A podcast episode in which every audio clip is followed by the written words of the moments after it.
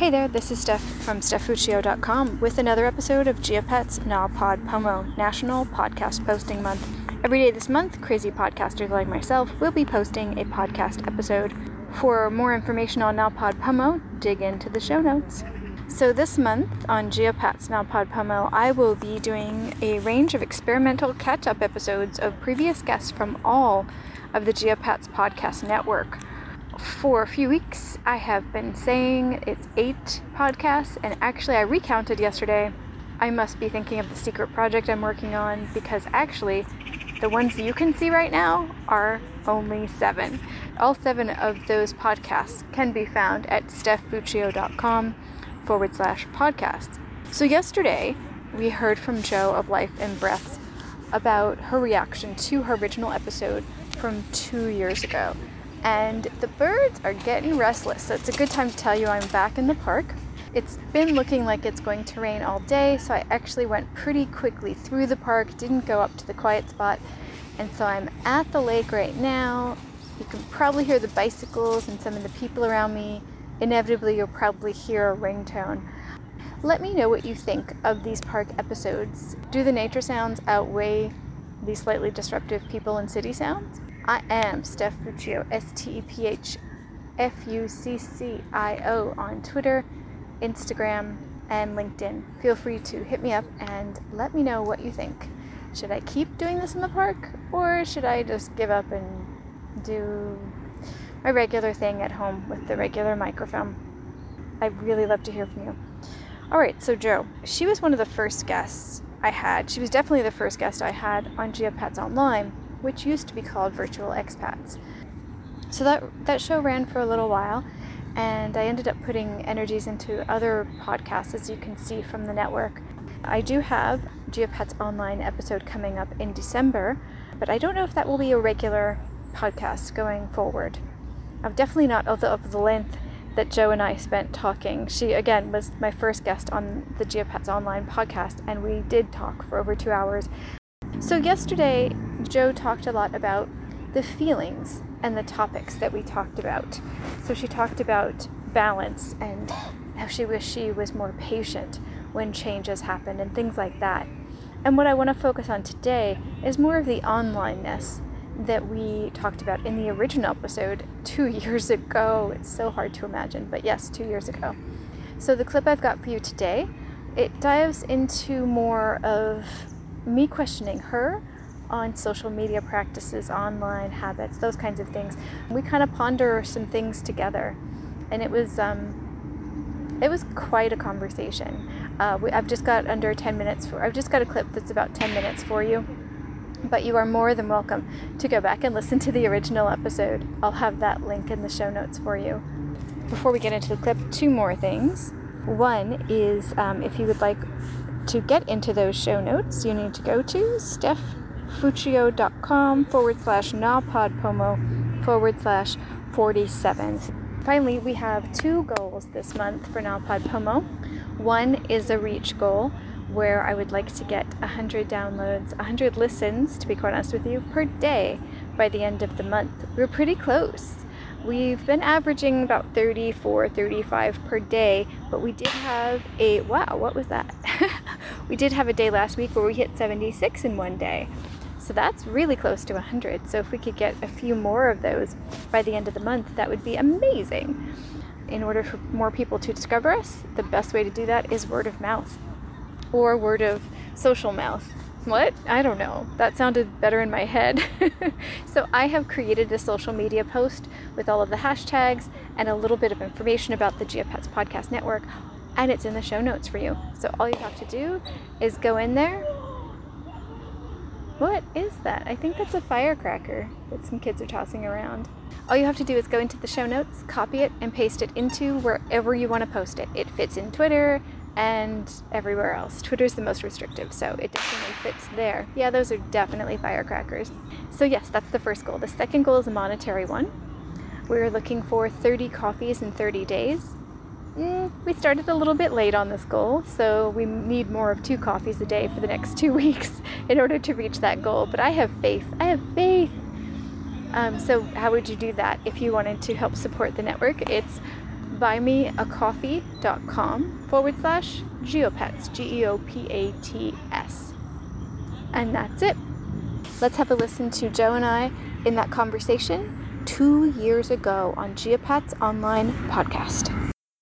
Growing up, I really, really, really found a comfortable space in books, mm-hmm. and when the as the internet grew, I found that that was the, not instead of, in addition to that, that also had some very comfy, comfy, interesting spaces with interesting people. Mm. And so when people say the internet is bad, technology is bad, mobile phones are ruining our fill in the blank, mm. our attention spans, our social circles, our da, da, da, da. I'm like, well, no, it's it's how you use the tool. Yes. Yeah. So it's that thing of how do you find those spaces that nurture you, not torture you. Yeah. And I am struggling with that, especially with my partner because you know when we were both at work, I'm on mat leave now, but we would come in tired. Mm-hmm. We would put our son to bed, and we would both be on devices on different couches, mm-hmm.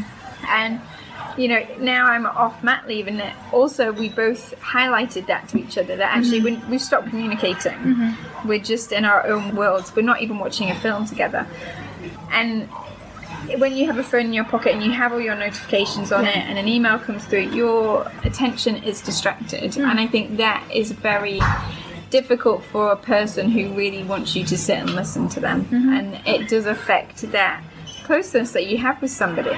But I think it's like you say, it's about balance and how you use them. It's fine to have that time, but if it's interrupting a conversation every yeah. three minutes because yeah. you get some notification, you can't have any you know meaningful conversation with the person across from you. Yeah. They always feel like second best. Yeah. And you know, some of the studies, if you have a phone on a table, the person across from you automatically feels like you know you're not as engaged in that conversation. Um, it frustrates me though because I, I take notes on my phone now too. Yes, and my husband does that, but I so, just I yeah, go crazy. It's so hard because I'm like I want to give the full attention. I will turn my phone off. I'll turn the silencer on. I'll put it in my bag. But sometimes somebody will say something and I'll be like, I need to I need to make a note of that. I want to look at that some more later. I want to read that book. I want to look at that film. That kind of thing. And or, or I want to contact that person that you're reminding me of right now. And it won't stay in there because things don't stay in my brain anymore. Yeah, they stay in my external brain, my phone. And he says the exact same thing. But for me, I don't find the taking notes a problem. You mm. know, if somebody was to write that down on a pad of paper, I would yeah. be like, great, they're right. listening to me.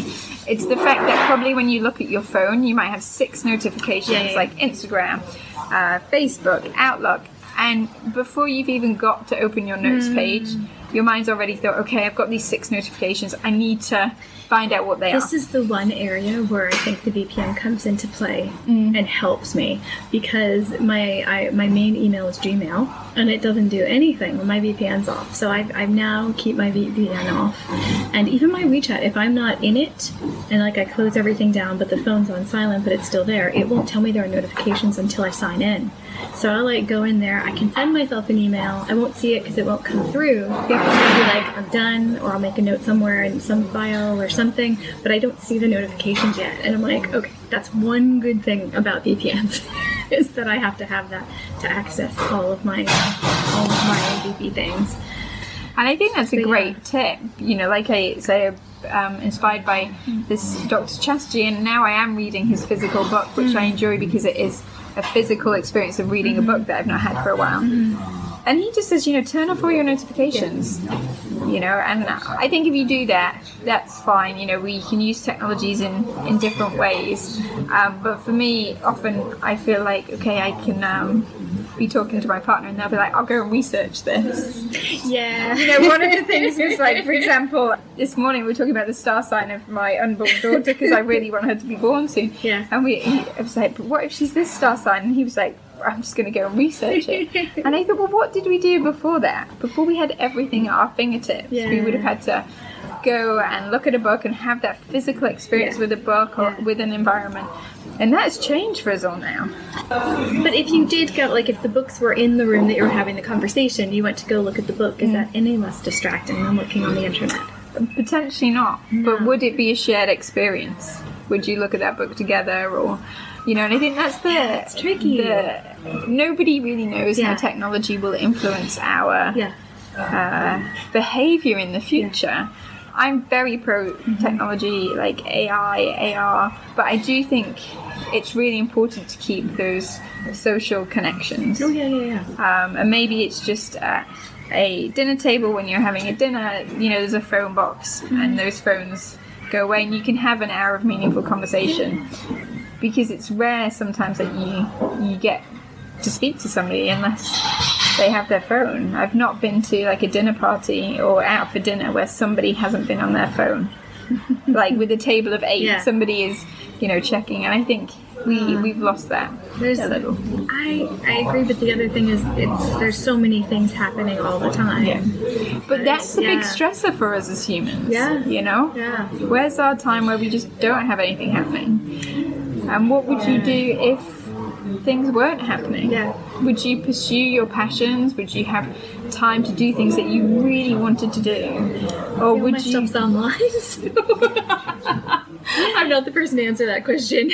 but potentially would you think about the things that were Hmm. online or would you are you reacting to what's important or are you thinking about the things that you want to put online and i think that for me is the the, the challenge with technology often when we get a notification it's not really so important Hmm. but it's there and it's weighing us on, on us and we'll reply to it and we'll answer Hmm. it and then the things that are really important often don't get the time that they need because they might be bigger things that we have to deal with so I wonder that's is technology a distraction sometimes and I I'm devil's advocate on this. Yeah. You know, I don't know what is the right answer. I don't think there is a right answer. Oh, I don't, and I don't think it's the same for everybody. No. I definitely don't. And people that grew up, like I got my first cell phone in my what twenties, twenties, early 30s, I think mid twenties. I had a beeper. I did that route because I, I am that old. Um, I used to date somebody with a beeper, so you know that was a no, it was a pager, and then you could only Yeah. page a certain amount of. Um, oh no way! So I Yeah. couldn't even do. That. Uh-huh. I think I had that. Then I had the yeah, yeah, yeah. So I went through the, the whole progression, but it was quite a while before I had my first uh, mobile phone, and then it was only what 2012 when I got my first smartphone. So having the internet in my pocket is a very new experience for me versus kids who grow up now and they're like you know seven, eight, nine, ten years old, and they always have everything right there.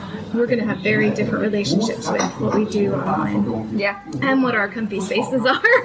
definitely. Like my son is two, Yeah. And he knows that Peppa Pig lives in the iPad.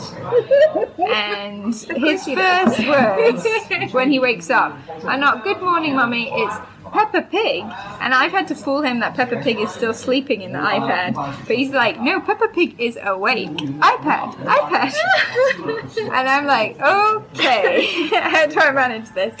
So I definitely feel not that I'm a dinosaur, but I have entered technology at a point in my life where maybe I have certain questions around it, but I think actually my uh, children will just think this is a normal part of life. yeah, yeah. But I hope they have a balance that they um, appreciate how im- important it is to connect with people physically and face to face. Yeah. Because unless we are authentic online, they may only experience a certain side to a human. And I think that, for me, is the danger. If everybody online is perfect and great, if they don't feel like that, I want to make sure that they can have a conversation with somebody, especially of a different culture, and say, okay, how do we connect in a certain way? Yeah, that authenticity. Yeah. Thank you so much to Jo, not just for being on the podcast two years ago and, and getting the Geopats online podcast started, but for coming back. And oh my goodness, for her to have listened to the entire two hours. I feel so blessed to have people like this in my life and on the podcast. So thank you so much, Jo, for doing this. This episode is brought to you by StephFuccio.com. That's me. Where I offer custom podcasting services, including but not limited to podcast editing, podcast workshops, podcast consulting. You know where I'm going with this.